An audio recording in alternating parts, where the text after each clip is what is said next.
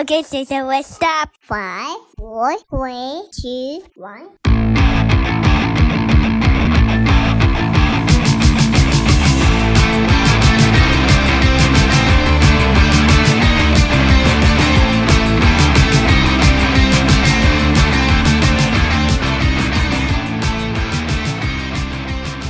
Welcome everyone to another episode of the Parenting Unknown Podcast. My name is Matt. Thanks again for listening for another week. Hopefully everything is going well with everyone. As for myself, I cannot complain. I'm sitting here watching The Wire. I know it's not The Sopranos, and I'm very sad too. But I finished it, and I gotta give it some time before I start watching it over again. So watching a different show, The Wire, another crime show. And as I'm sitting here being a fat boy with a belly full of lasagna, thinking about what I'm gonna eat next, thinking about a burger or something, I could have to think about this episode, which is entitled Drawing the Line with Your Family and Raising Your Kids. What do I mean by this? Well, naturally, when raising your kids and you have family around, there might be a voice or two saying their own opinions and how you raise your kids. For the most part, most family members are respectful, and some opinions might be taken as, well, might try next time kind of situations. But what about the other stuff? I come from a family where grandma had ten kids, three boys, seven girls, and two of the boys, two of those boys were out doing their thing. One joined the Navy, moved up to Washington, became a postal worker, and the other one, well, I don't know exactly what he did. All I remember was he would steal stuff, probably on drugs, had a fight with my grandma, and he took off to Ohio. So, still there now. Last time I seen him was when my grandma passed away, which is pretty weird. Last time I seen him prior to that was when the Beautiful and Buddy movie came out. Yeah, it's a long ass time ago. And of course, the uncle who I was raised with. To my family, he was holier than thou. So when he says moves, they move. Jump, they jump. When he says, give me a ride, they pick him up. And when it comes to raising these kids, he always has an input. So out of ten cousins that I grew up around, he was the godfather to all of us. Wow. And I think some of my cousins who have kids now, the younger ones, I think he's godfather to like a couple of them too, which is ugh. And it was pretty annoying because in my family, since all my aunts and uncles had different dads, they pretty much left. They either had other families. All my aunts looked up to my uncle with the final word. I remember seeing this thinking like, this is so crazy, to the point where I never really knew any of my families, any other families to do this. Each one of my cousins up until eight or nine years old, seen them, last seen all the attributes of my uncle and how they were raised. Each one of my cousins up until eight or nine years later than I last seen them, all had different attributes of my uncle who and how they were raised. Some are not so nice of what I would want my kids in style. Everything with my uncle was to hit the kids, hit the kids. And when my aunt got special services called for abusing her kids, he was silent. In this situation, it was he's no guts in all glory. Meaning he had time hitting every single one of us. He had time to, uh, those my cousins that had social services calling their mom, he was hitting them. So when it came to and they said, you know, this is what my aunt was allegedly doing and everything, he kind of looked like, oh my God, really? Like he was so innocent. I think it was like that meme of the Captain Kirk cartoon, which if I find it, I'll, I'll post it up. But kind of like a meme that it reminded me of. One thing is he would take it upon himself to do what he wants against the parents' wishes.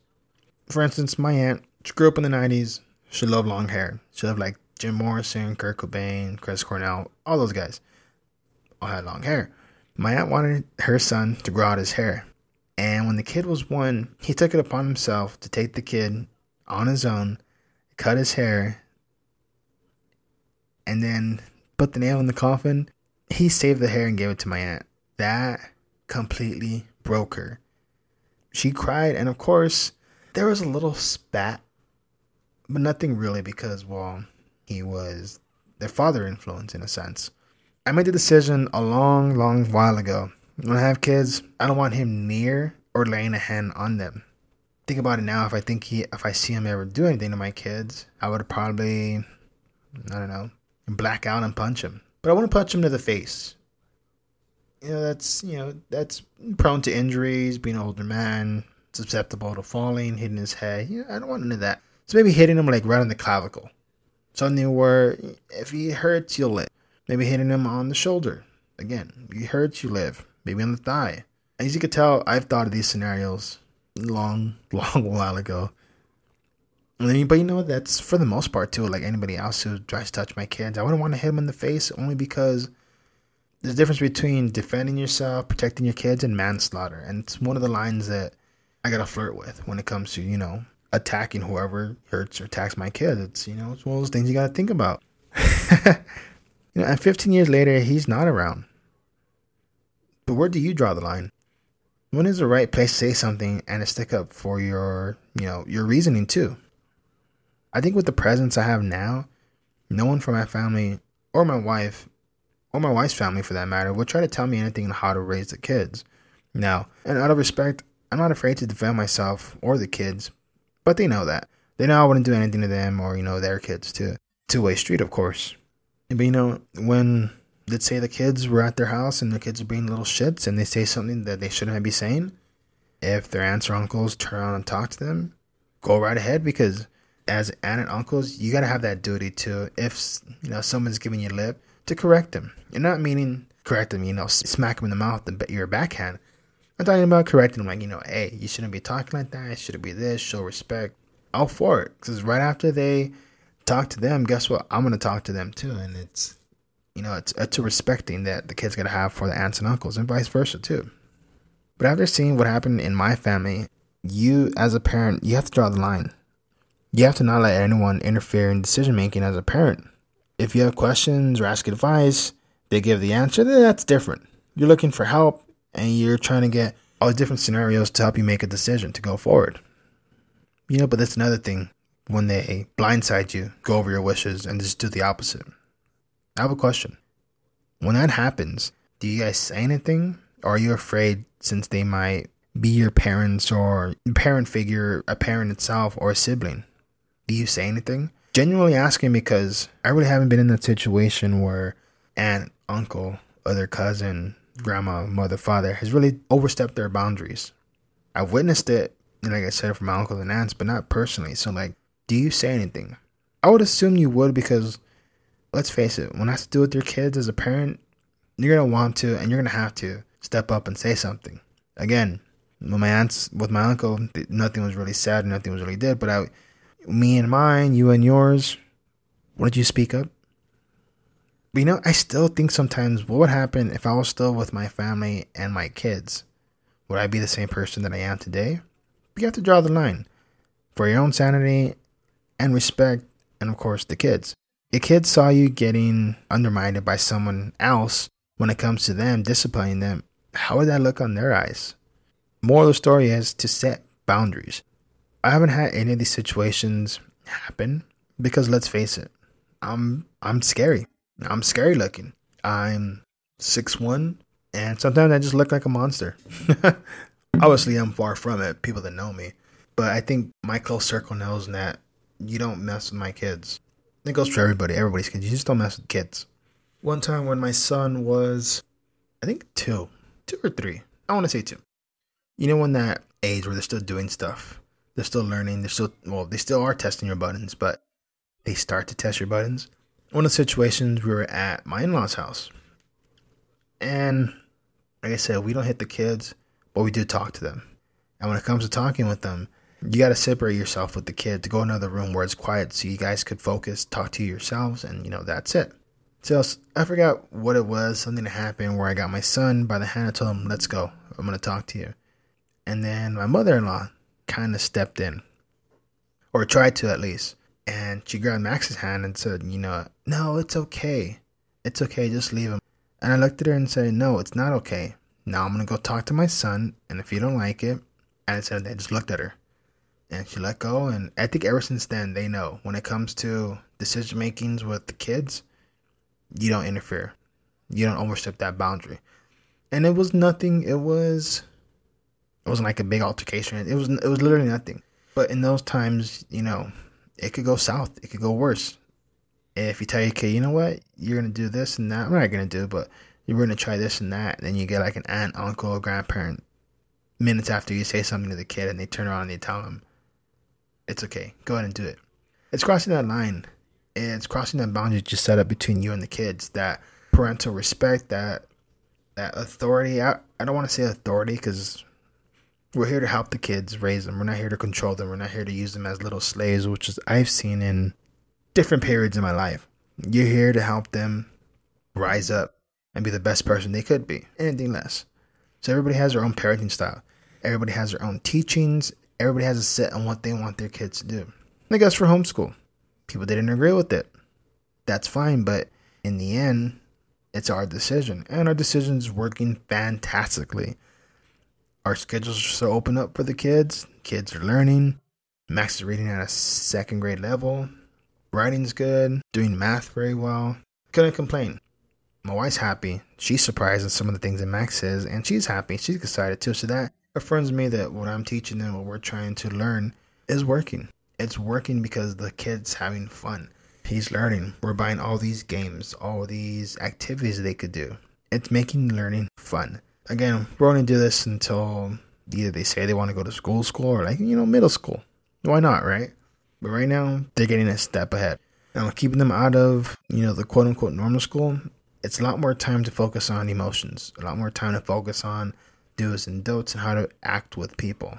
And let's face it, when you're in that school setting, these kids learn some of these uh, bad traits from these little badass kids around. You know, you know what a badass kid is. Badass kid is a kid who is in your class, but somehow he manages to stay awake until like three a.m., talks back, doesn't get in trouble. Nobody messes with them. That's a badass kid. They start talking about F this, F that.